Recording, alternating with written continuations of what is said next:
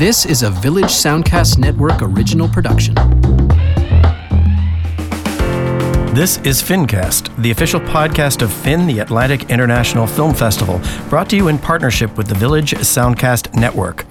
We are Atlantic Canada's curator of epic and unforgettable stories. I'm Wayne Carter, Executive Director at the festival. And I'm Koumbie, a local actor and filmmaker. Join us as we talk to some of the best and brightest in Atlantic filmmaking about their films in this year's festival and take a deep dive into all the incredible national and international programming we'll be offering. You're not going to want to miss this.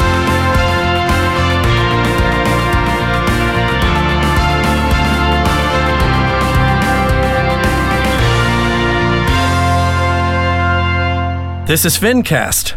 And in this episode, we are talking to legendary Atlantic Canadian filmmaker, artist extraordinaire, Mr. Michael Melski. Mike, how the heck are you? Um, really good, Wayne. Thanks. My pleasure, man.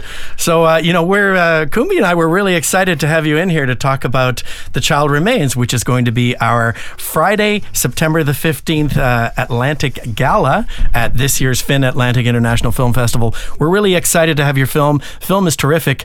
Uh, curious. So genre, this is sort of your first kind of go around in in kind of the genre Yeah, genre. yeah. yeah. talk about that a little bit. Well, my my dad uh, loved uh, scary movies, and I was raised on, you know, the classics uh, from the '60s and '70s, uh, The Innocents, um, Rosemary's Hmm. good movie. The, the Shining, um, and you know, I that was always the kind of uh, uh, height for me, the height of, of horror, the '70s. I, I think that was when most of the you know the very best movies were being made.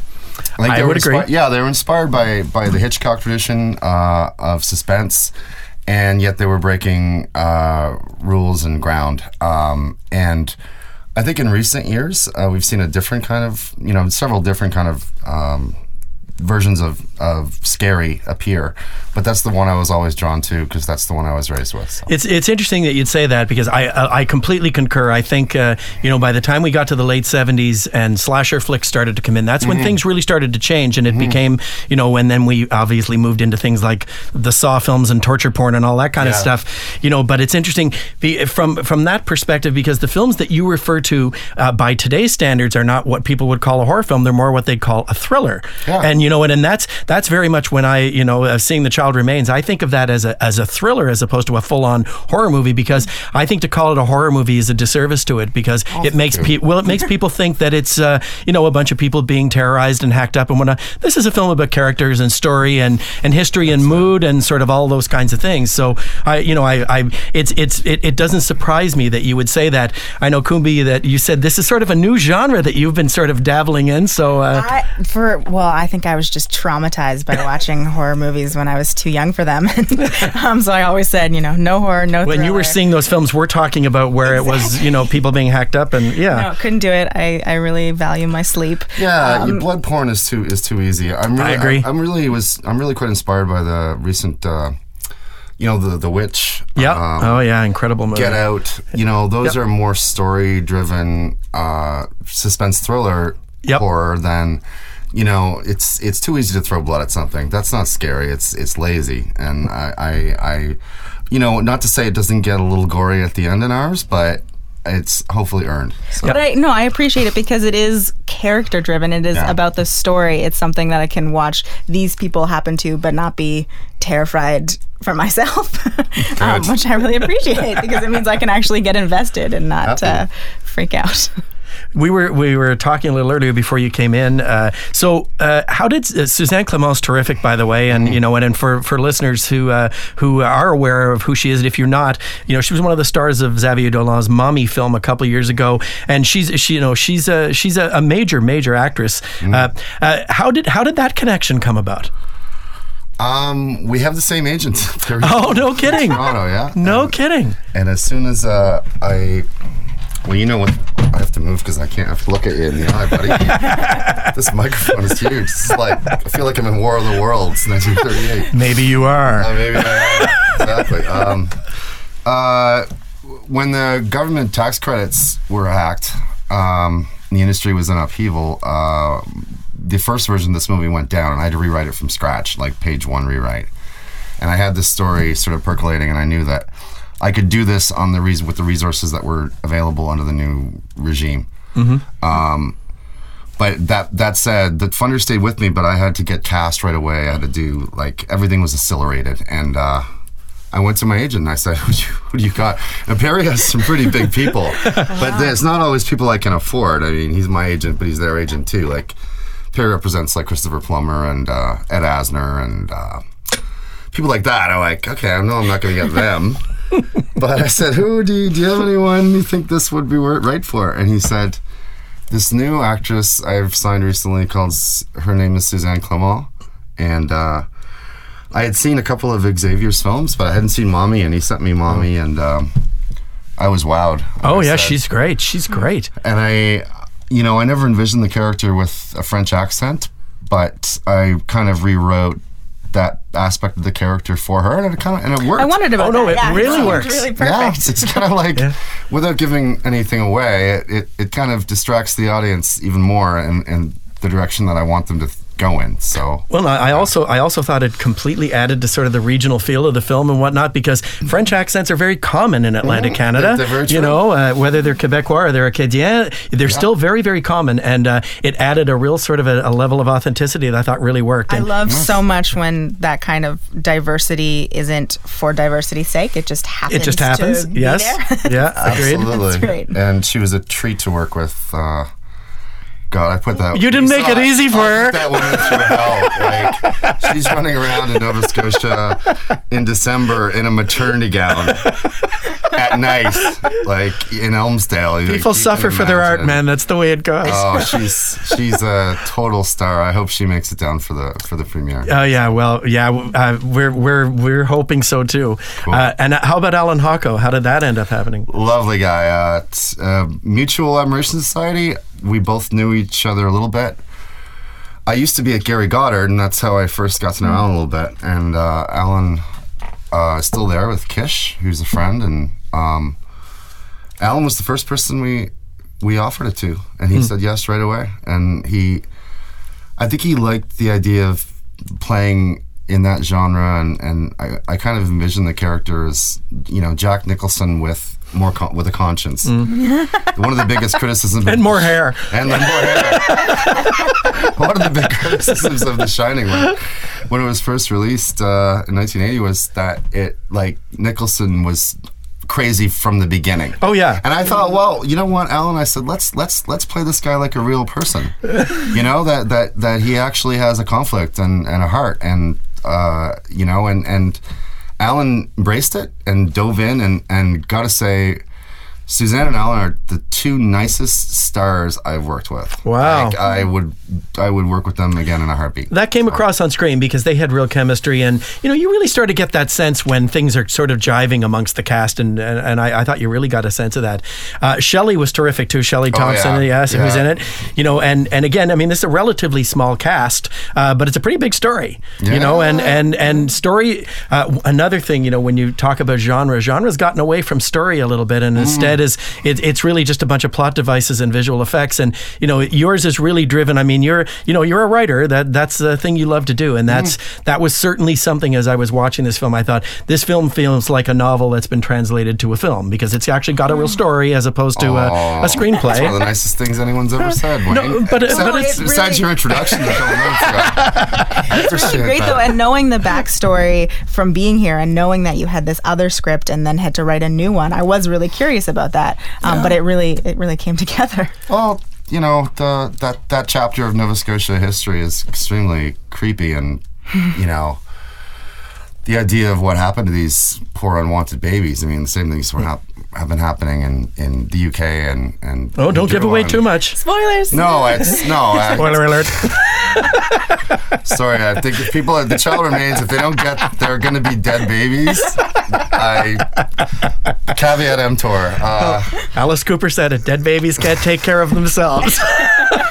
exactly. Uh, but uh, yeah, it was it's it's it's was fun to is you know all my movies are kind of about family in a way. So this was another different version. Perfume War was about the global family. This was about you know the the struggle between this couple who are you know, deciding if they want to be a family, and and you know, their own demons really destroy them as much as the house and what happened there did. So. Yeah, you were, you know, Perfume War. uh, Interesting story about that. We were very, very proud to have that at last year's festival, and you know that's gone on to some extraordinary acclaim all over the world. How many festivals you've been to now? I've lost count actually. oh, come on, pick a number. No, good fortune. I uh, You've won a lot of awards too. have, yeah, we we seem to win awards at almost every festival that we're at, which is like that's new in my experience, and I'm just grateful that the audiences keep embracing it. And you know, AFF was the first to believe, and uh, it was it was a great way to launch, and uh, we've just been riding it, and just yeah, just excited. I'm not blowing smoke. It's not hard. It's not hard to believe in quality, and you know what? And per- Perfume War, Perfume War is a is a is a tremendous documentary. So you're a bit of a genre jumper at this point. You're like you've done documentary, you've done uh, now you've got uh, this thriller that uh, we're going to be showing this year. Uh, you've done sort of action stuff. Uh, is has that been sort of a plan of yours to sort of Oh, jump yeah. through genres? Oh, yeah. yeah. People make careers in Canada making the same movie over and over again, and Not I, interested in I, that. I, I, I don't, I don't fault them, but I, I would go crazy doing that. I, I, my, my, again, I go back to my father. He's my inspiration. I, I was raised on. He loved comedies. He loved Billy Wilder comedies. He loved horror. He loved epic.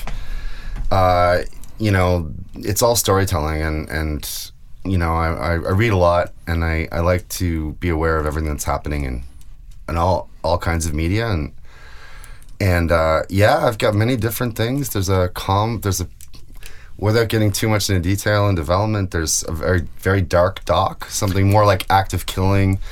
Oh, interesting. Lost. That's you know a little bit more Interesting. You're in a dark place, man. You got the child Yeah, remains, but- and you know, and I, I saw a play last year here where you were doing Charles Manson. you're That's you're in a dark place. True. I, uh, Creepy Little Manson is in development as a film too. Okay, see? but I also have um, The world's you in a dark place. A hockey comedy. A hockey Uh, comedy. Yeah, period hockey comedy, if you believe that. Oh, I believe it. Um, that's really exciting, and and uh, you know, there's another, there's a couple of follow up uh, uh, suspense, supernatural horror. Yeah. Uh, one is set in the Arctic. Cool. Um, probably be a co-pro with uh, uh, Ontario. Yeah, yeah. Or Newfoundland. So there's like, yeah, I just don't want to confine myself. I just want to, you know, again, it's it's story driven. It's it's do I do I care enough to live with this story for three years and live with these people and and you know make it a part of my life. So back to the child remains. Hmm. Uh, where where was that? I mean, obviously it was all shot primarily on one location. Is that correct? Where where was it shot anyway in Nova Scotia? Um, we shot the exteriors in Elmsdale. okay, so the house itself is in Elmsdale. Yeah, it's the Briarwood Bed and Breakfast. Oh, okay. Um, which is reportedly haunted. The owners told me. and if it wasn't, it is now. what it is now. Especially after this film gets released. That's right. Uh, and the other, the interiors were shot at the Clockmaker Inn in, in Windsor. Oh, in Windsor. Okay. Yeah, and that's apparently haunted as well. So Yeah, the interior of that place was was, was great, and and and I, I don't want to I don't want to do any spoilers because uh, you know, but um, the the radio radio machine thing that uh, that that Hawco is uh, becomes uh, yeah becomes obsessed with. Where did that come from? Does, was that thing built for the film? Is that like a, an actual? uh, did that- was, I- I what was- was that thing? I was researching. I mean, I had the idea that the house would be filled with kind of creepy antiques. Yep. Especially because you know it was once a maternity home that there would be a lot of children's toys around dolls. You know, pe- pe- dolls are creepy. Period. We're in the world of creepy dolls and I- clowns. I, know, but I didn't want to go there. I didn't want to go there in the way that Annabelle did. I just wanted them to be like just around, just to add to the atmosphere. Yeah. And then uh, I thought I was researching. You know, I think creepy antiques. I googled that or something. And the ghost box came up, and it was something Thomas Edison was exploring. Oh, no As- kidding. Yeah, actually, the first telephone uh, that he was experimenting with was originally designed to speak to the dead. And I thought, you know, wouldn't it be interesting to have something like this in this place that was eavesdropping and recording all the horror that happened here and it would just suddenly play at very odd times and and it would become you know alan alan being a, a musician and artist would become obsessed with this sort of primitive radio. And uh and i thought well th- that could be fun as a way of opening up the portal to to what happened there. So That uh, it's interesting because I think a big part of genre film is sound. I, I'm a big sound guy. I, I'm a big music guy, and uh, and you know, getting sound right in in thrillers and horror films is an integral part of making the film work. And I thought the sound was really good. I thought the score was really tremendous. Yeah. uh, did the score, right? did, yes. Wonderful. It's a lot of score. Yeah. and that, that another thing that's kind of specific to thrillers and horror movies is they have far more score than most movies do because there's a lot of time of people not saying anything, just sort of moving around and That's and the true. music manipulating the audience to feel unsettled and all That's those kinds of things. Um, how was that for you? That experience of having a film that's just so scored? Um, we we set up we we we we planned um, that there would be you know um, it was very much scored in a way that we built to a peak and we knew that we needed silent scenes here here here Yeah, um, we knew that the uh, scarier parts would probably be more score heavy and we also you know use silences to you know give the audience a breather yeah, that's the balance. um, while while avoiding, I mean, very very too often these days, you know, an audience in a, in a scary movie when things go silent, that means there's going to be a woman, appear, ghost appearing in a mirror in the medicine cabinet. And I said, you know what? I don't want to do anything cliche like that. Yeah, I said, cheap scares. Teenagers are doing that on YouTube, and yeah, so I said, let's do something. I mean, The Shining had no jump scares. El- the Orphanage, uh, uh, Guillermo del Toro's movie, Yes. I loved it, and that was an, another huge influence on this movie. You know, it was not a jump scare movie. It was a story, character driven. yep, absolutely. So I said, let's really, let's, you know, do something like, God, go back, let's go back, look at The Shining, look at The Omen, look at The Exorcist. You're showing your age, Yeah, dude. no. I totally relate. I know. I don't. You know what? And I don't. And I am unabashed about it. It's like I don't. I don't think I haven't very seldom seen anything since that era that was as, as inspirational. Um, that's not to say there's not been some good movies made recently, like you know, The Witch. I had a lot of respect for. Get Out. Uh, I, I love The Autopsy of Jane Doe, and um, but they're they're they're they're seldom. Yep. Um, they're too seldom, and and I think because we've gotten to you know audiences have gotten conditioned to you know cheap scares. Yep. And uh, instead of story driven suspense, so um, I want to be part of the cure.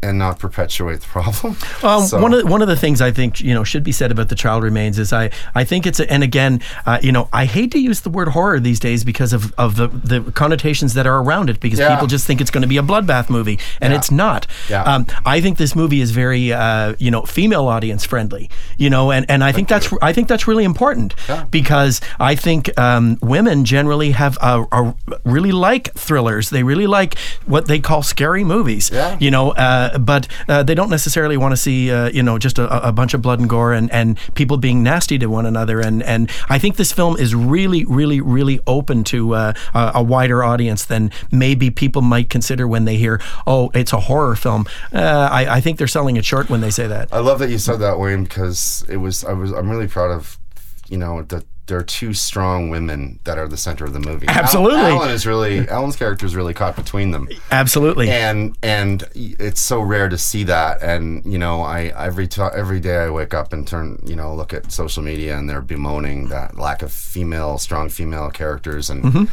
you know and should men be able to write those characters and what you know and i'm like you know i i like telling stories and i and i research thoroughly and i do do so with greatest of respect and again i want to be part of you know the cure not not perpetuating the ill and uh, really I, I i hope that audien- that women will embrace it but I, i've had teenagers see the whole movie and Yeah. the teen you know 15 year olds are loving it and Good. women women in their 60s have seen it and they've responded really well. So i don't know. Again I, that's coming down to down the road. I mean who, who knows what kind of festival life we'll have we're off to a good start but will you know how much money will we have to market it? Yep.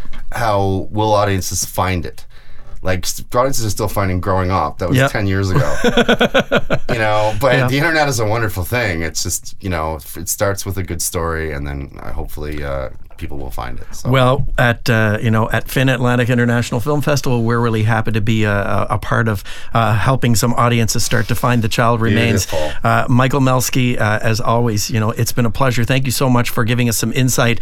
And once again, you know for listeners, uh, this film is our Atlantic Gala on Friday night at 6:30, September the 15th, at this year's uh, Atlantic International Film Festival.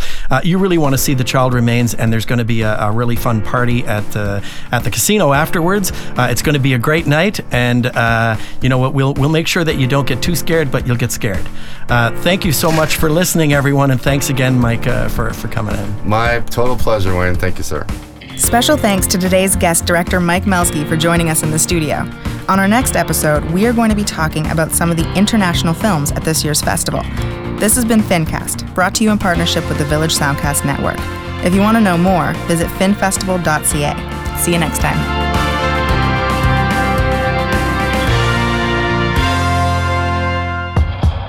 This was a Village Soundcast Network original production.